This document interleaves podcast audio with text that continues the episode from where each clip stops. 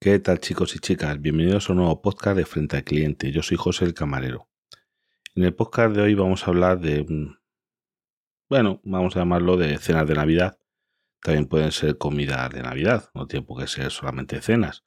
Desayunos de Navidad, la verdad es que yo no conozco, pero podían ser desayunos de Navidad. Son todas esas comidas que se hacen normalmente con compañeros de trabajo, con amigos, también puede ser con familiares, por supuesto, pero lo más común es, ya os digo, con compañeros de trabajo, en algunos casos, raros hoy en día yo creo, lo pagaba la empresa, es la cena de Navidad o comida de Navidad que organiza una empresa para sus empleados, esas son las más peligrosas, y en otros casos, pues, gente que yo qué sé, pues vámonos, eh, los amigos, los quintos del pueblo, los de la pandilla de jugar a la petanca, yo qué sé, llamémoslo así. Y bueno, esos son pues unas cenitas o comidas que se organizan normalmente con un menú cerrado. Hasta ahí todo lo normal. Ya estamos en situación. ¿Dónde está el peligro de estas cosas? Pues mira, cuando son familiares o eso, no suele haber mucho peligro porque la gente, oye, si vas con la familia, vas con tus suegros, con tus padres, con tus hermanos, el descontrol no suele ser muy grande. Hasta ahí vamos bien, la gente más o menos controla y la cosa no se va de madre. Pero cuando son cenas de empresa o comida de empresa, depende. Si está el jefe, que es el que paga y demás, depende mucho de la actitud del jefe porque yo he visto pues de gente y se muy perjudicada porque incluye la cena aparte de la bebida yo que es habitual durante la cena pues es cerveza vino yo que sé. Después copas y eso es peligroso eh las copas tienen mucho peligro. Las copas porque en sí el alcohol no es ni malo ni bueno. El problema del alcohol es que desinhibe. Y entonces claro tú tienes unos unas barreras un llamémoslo yo que es un saber estar que el alcohol hace que ya no sepas estar. Entonces em, se complican las cosas. Cuando la gente empieza a desfasar y va un poquito pasada de copas, pues serán varios casos. Está el que se comporta un poquito normal, está graciosillo, pues ahora voy a hacer esto, ahora me voy a subir a la mesa, ahora voy a tirar esto, ahora voy a decirle al camarero que no sé qué, que no sé cuánto, que se hay que darle de comer aparte. Está el que no se atrevería a decirle algo a la compañera de no sé qué y se lo dice, la compañera tampoco le parece mal y acaban en el aparcamiento de un coche o en el servicio haciendo alguna cosa. Es que el alcohol tiene esas cosas. Pero yo, en general, os digo una cosa. Son peligrosas. Esas cenas son peligrosas o comidas cuando son así de gente con la que yo no iría a cenar ni a comer. Yo os digo mi caso particular.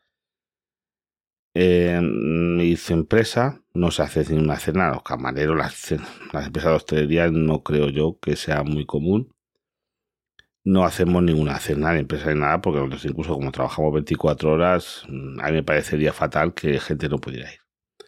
Entonces, entre compañeros, sí que se hacen, hacen, bueno, hacen, porque yo no estoy incluido en eso, una cena de empresa pero fijaros las condiciones por las que vamos. Yo no diría ni a que me pagasen.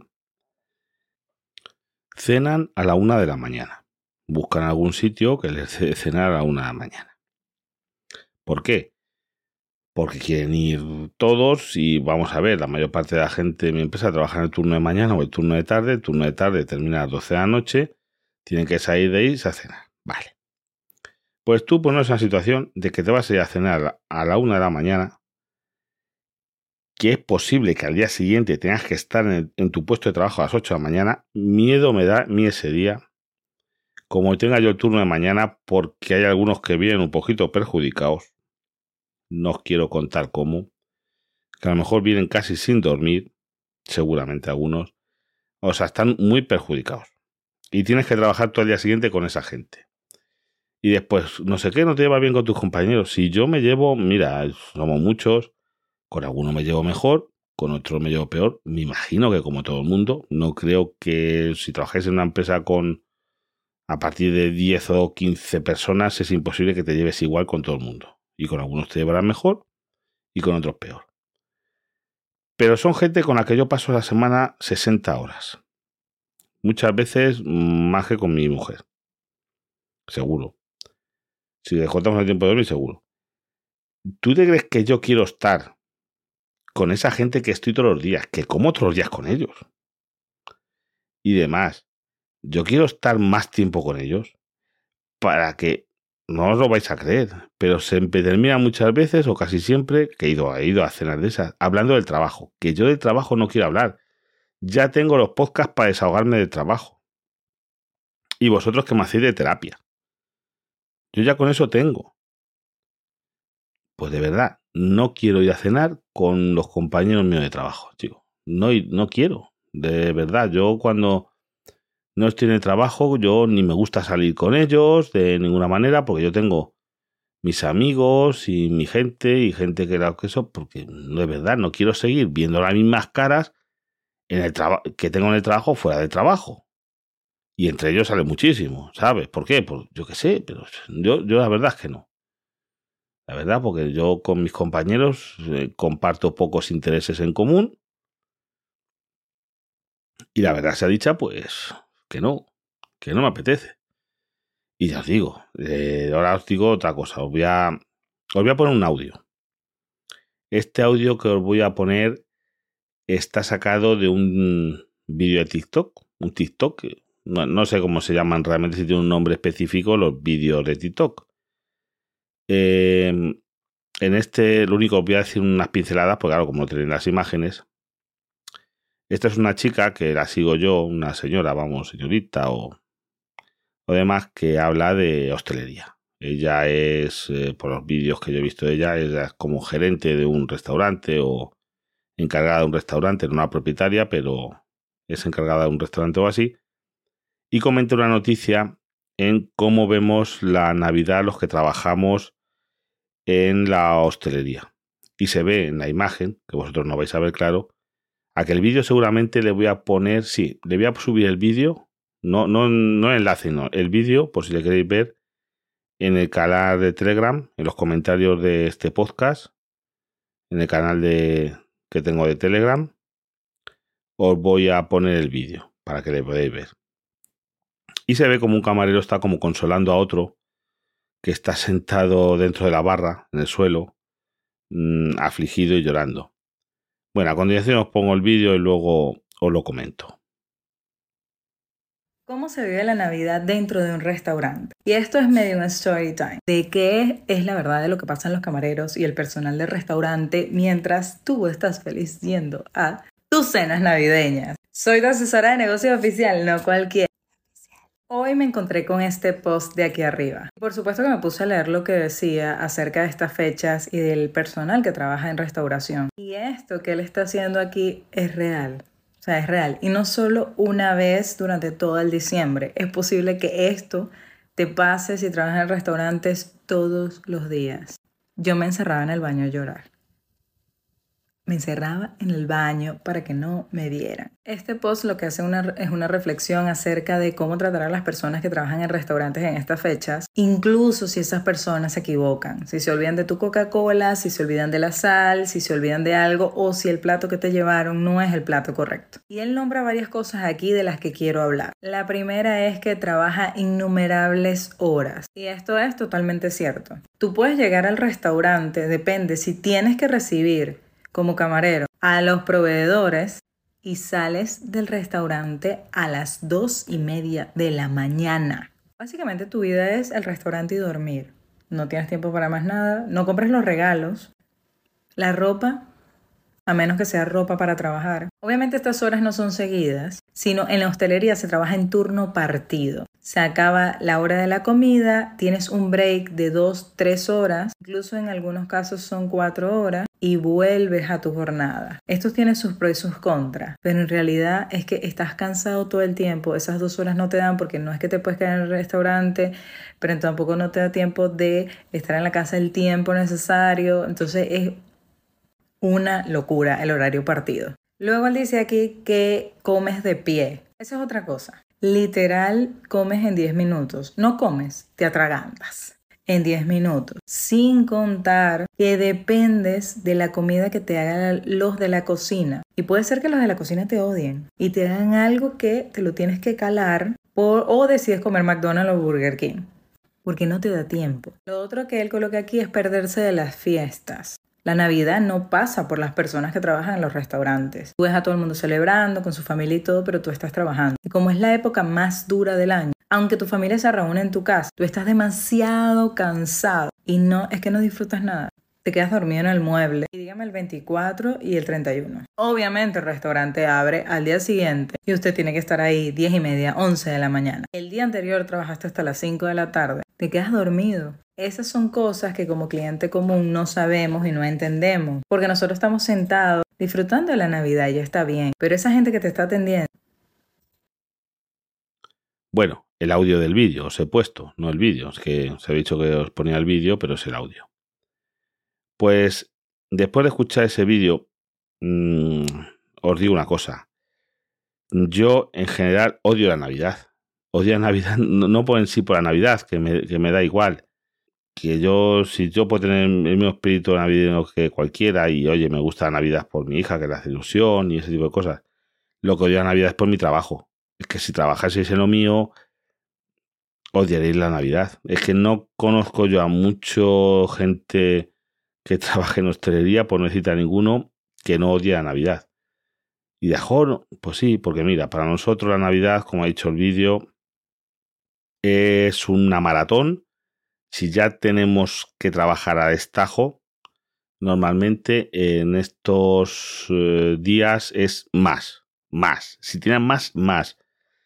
Y como dice la chica esta que ya se ha ido al servicio algunas veces a llorar para que no la vieran, mm, yo he visto, yo, yo no sé en vuestras profesiones. Y me gustaría, si alguna vez lo habéis visto, que me lo comentaseis. Porque a lo mejor trabajáis en una cadena de montaje, sois transportistas, que sé que muchos me escucháis, muchos camioneros, Mm, sois informáticos, em, yo qué sé, la profesión X, carpinteros, electricistas, eh, lo que queráis. En vuestros trabajos llora la gente. Se llega a eso porque yo te digo una cosa, en hostelería yo he visto llorar a mucha gente. Yo por suerte no, porque quizá por mi carácter, pero he visto llorar a un montón de gente, hombres y mujeres de impotencia, de, mm, de que os han tratado fatal los clientes, de por, por tonterías, eh, como dice en el vídeo. Oye, que a lo mejor el que se le ha olvidado traerte una Coca-Cola, tú estás en una cena de, de Navidad, pasando de tu puta madre, pero se te ha olvidado una Coca-Cola. te has pedido una Coca-Cola al camarero, se le ha olvidado y te montan un pitostio porque se te ha olvidado una Coca-Cola. Como dice esa chica, ese camarero a lo mejor lleva 10 horas dando el callo.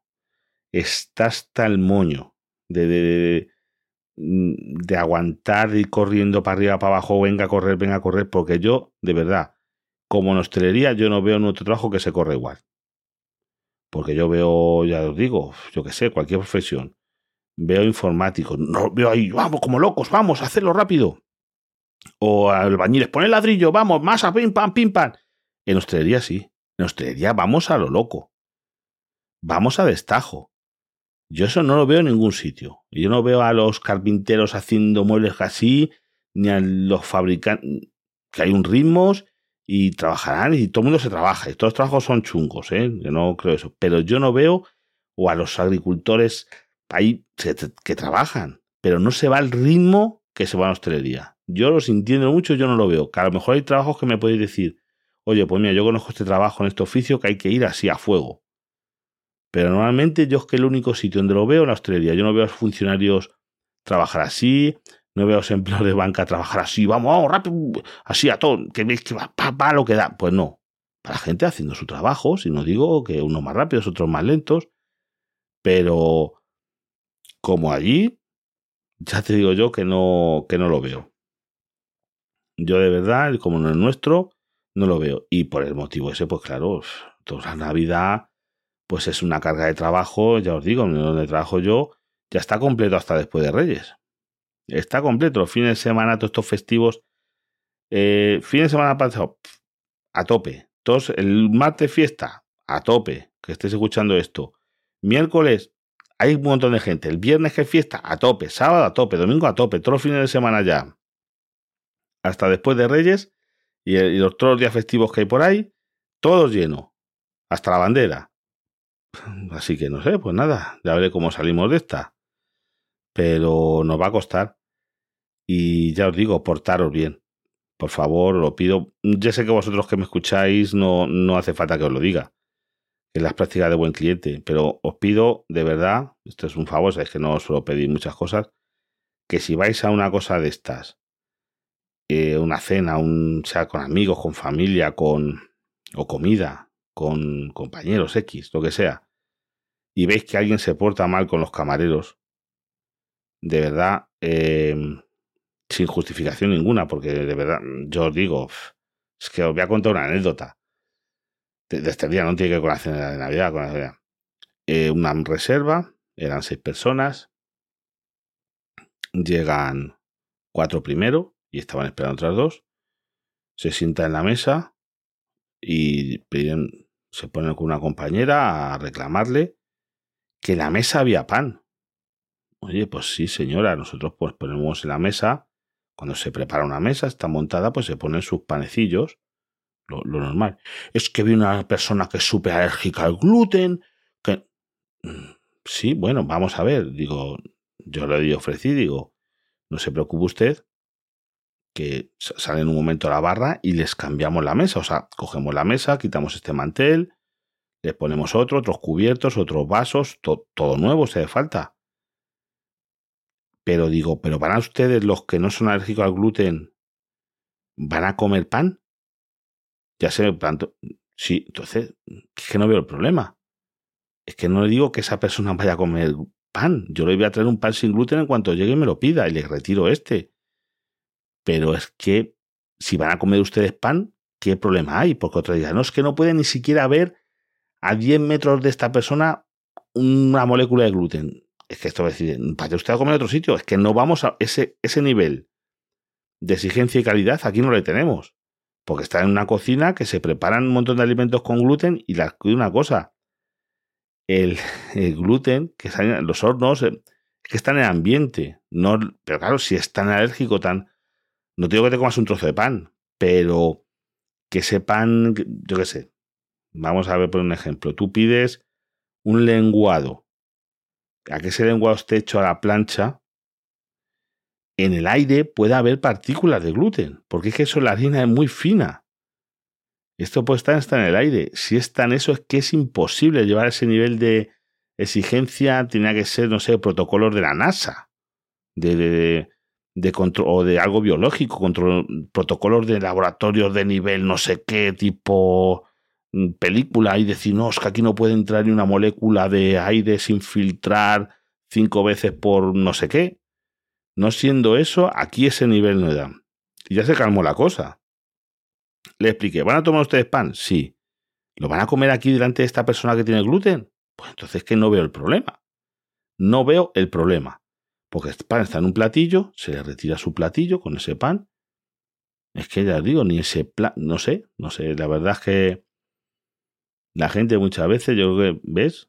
Y, montándole a la chica que le había sentado, que bueno, que sin necesidad ninguna.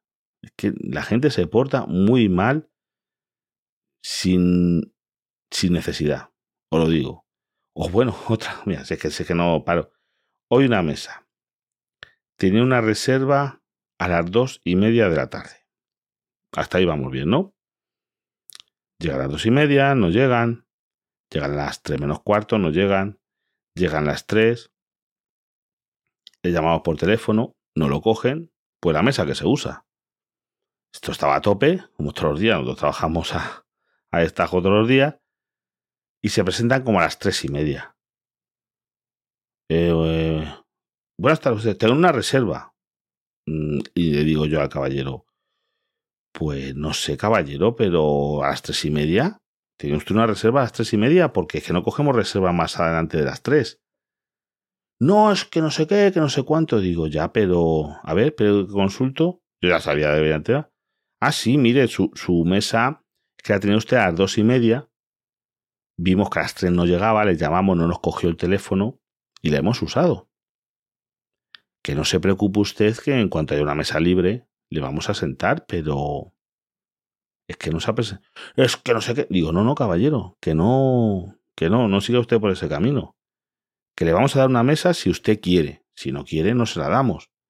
Vamos a primero, la primera mesa disponible que haya, se la vamos a dar, por cortesía, porque hay gente esperando y vamos a le vamos a colar. Esto estaba aparte de la gente. Le vamos a usted a colar, pero que no es así. Usted ha perdido su reserva. Lo que pasa que volvemos al tema de de hacer unos podcasts, la gente no sabe asumir sus errores. Y nos intentaba montar un pollo, lo que pasa es que ha pegado conmigo, pero pega con otra persona que se la chante y se le sube a la chepa. Lo que pasa es que yo tengo muchos espolones. A mí para subírseme a la chepa lo tienes complicado. Pero ya os digo, que la gente es que no, no, no, y no respeta y no. Digo, en vez de entrar, porque tú entras más suavecito, dices, mira, perdona, es, yo que sé, me he dejado el teléfono en casa y por eso no te lo he cogido. Em, se me ha pinchado una rueda en el coche, los he intentado llamar, pero ya digo, no tenía teléfono, no sé qué. Algo así, aquello sé, sé que es mentira. Pero, yo que sé, perdonar, te pides perdón cuatro veces, mira, para ver si puedes hacer algo. De verdad que si no. Y con, con esa actitud, mucho mejor la cosa. Pues nada, con recordando la petición que os he hecho, eh, ah, bueno, sí, una pequeña postdata del podcast anterior. Después de hablar con varios de vosotros, eh, vamos, ellos habían contactado con Ninove, la compañía esta que, que está en quiebra y casi absorbida por, por otra. Y es que pese a la subida de la tarifa, en vez de 20, 19 a 23 céntimos o por ahí, parece ser que en la nueva tarifa, o sea, en la subida, siguen respetando el que no entre el tope del gas. La noticia que me han llegado es que en esa tarifa no entra el tope del gas, o sea, que está incluido, vamos a llamarlo, hasta finalización de contrato. Imaginaros que vosotros tenéis un contrato de abril, a que os van a subir el precio al cambio de compañía, pero no os van a aplicar el tope del gas, que es lo que yo tenía miedo, porque ahí el tope del gas está ya rondando los 10 céntimos al mes y subiendo, por desgracia. Entonces puede ser interesante quedarse en Innoveno ahora en la nueva, que no me acuerdo cómo se llamaba la, la comercializadora, con esas condiciones de que te cobraban 23 céntimos por kilovatio, pero ahí estaba incluido el tope del gas. Contando los precios que ahora está el tope del gas, puede ser interesante. Y ahora sí que ya os dejo y os reitero la, la petición de que si veis que a gente se porta mal con los camareros sin motivo, sin motivos que, se te haya olvidado una Coca-Cola o que si has pedido de guarnición, como dice la chica, patatas fritas, eh, te han traído ensalada, pues oye, por favor, me lo puedes cambiar que, que había pedido esto, pero no con malas maneras. No es necesario usar malas maneras. Con educación se pueden pedir las cosas y con educación se llega a todos sitios. Pues nada, hasta el próximo podcast.